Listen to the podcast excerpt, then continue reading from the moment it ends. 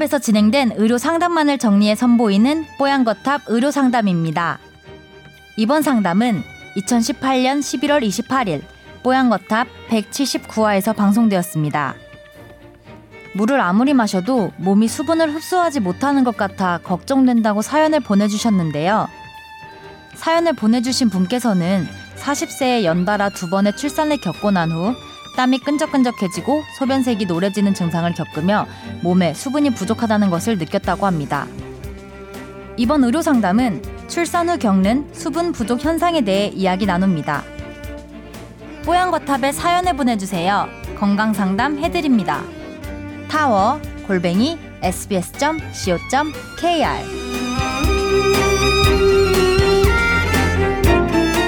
건강 상담 메일이 왔는데 어, 나름대로 이것을 어떻게 다루어야 하나 아, 방송 들어가기 전에 설왕설래가 있었습니다. 하지만 그래도 좀 도움 말씀을 좀 드리는 게 낫겠다 이렇게 판단해서 소개를 해드리도록 할게요.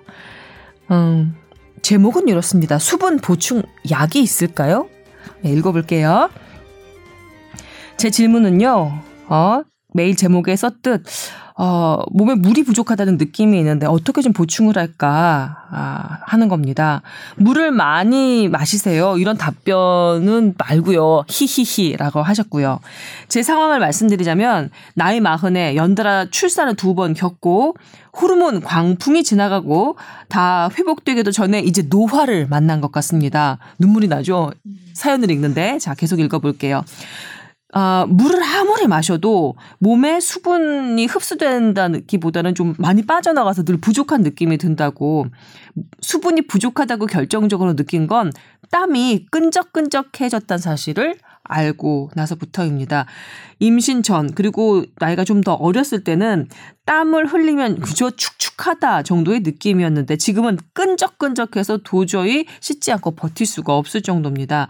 또 소변색도 샛노랗고 어, 말이죠. 음, 여기 되게 문학적으로 쓰셨는데 소개를 해드릴게요. 마치 물관이 좁아져 버린 꽃처럼 주변에 아무리 문이 많아도 흡수하는 능력이 떨어져 버린 느낌.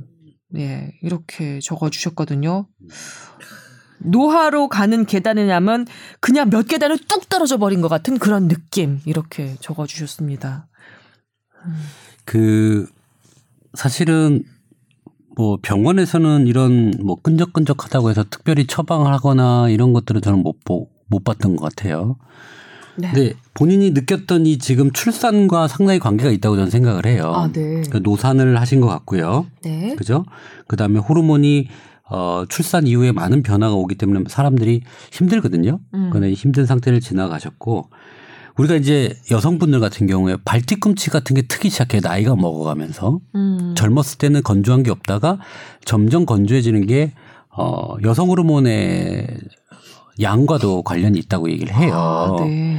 우리 갱년기가 갱년기 되면 열이 나는 것도 뭐 어떻게 보면 어 우리 수분이 조금 부족해지면서 열이 난다고도 얘기를 합니다. 그래서 이 호르몬이 우리 에스트로겐이 이 원투 쓰리인가로 나눠져 있잖아요. 그죠?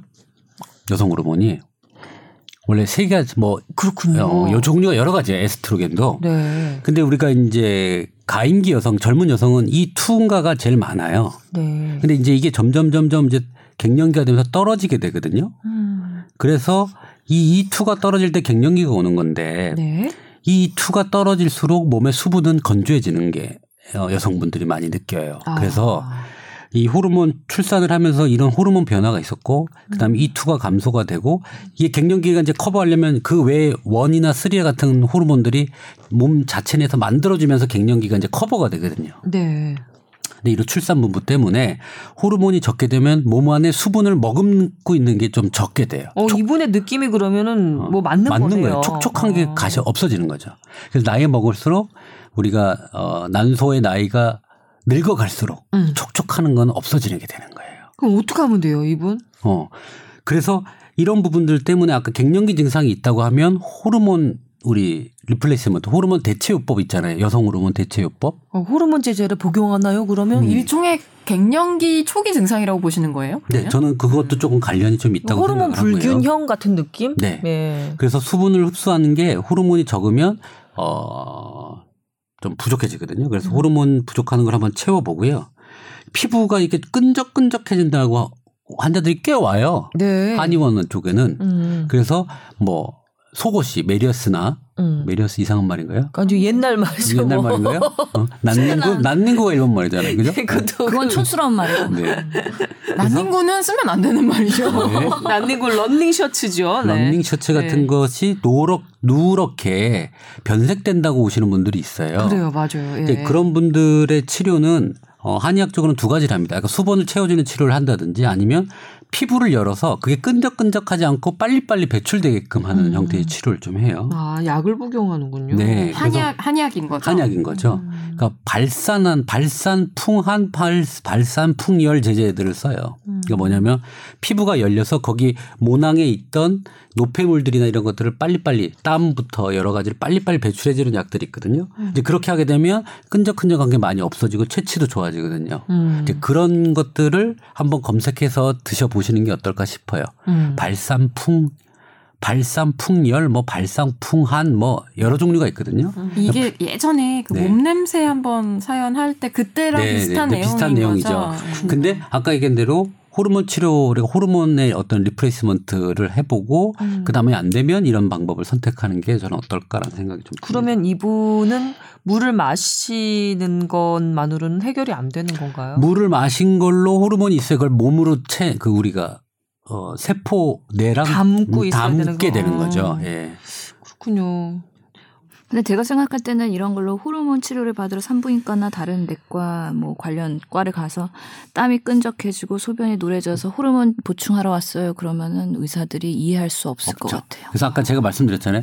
갱년기 증상을 있다면 그거를 포함해서 치료, 그걸 그렇게 치료를 해봐라라고 말씀을 드리는 거예요. 네. 이분 이제 출산한 지 뭐 얼마 됐다는 말씀은 없으셨지만 어, 이렇게 그렇게 많이 지난 것 같진 않은데 육아에 또 많이 힘드실 것 같거든요. 근데 몸에 호르몬도 이렇게 좀 이렇게 불균형하시고 그다음에 내 몸에서 좀 끈적끈적한 그런 느낌, 그다음에 좀 약간의 소변 색이 샛노래졌다는 걸 보니 약간 뭐 채취도 그러실 것 같은데 이런 여러 가지 것 때문- 때문에 좀 신경 쓰이실 것 같긴 하네요. 근데 이 내용 보고 나서 검사를 해봐야 되겠다 그러면 신장 관련된 검사, 소변 검사를 해서 음. 이요 농축하는 부분을 한번 볼 수는 있을 것 같아요.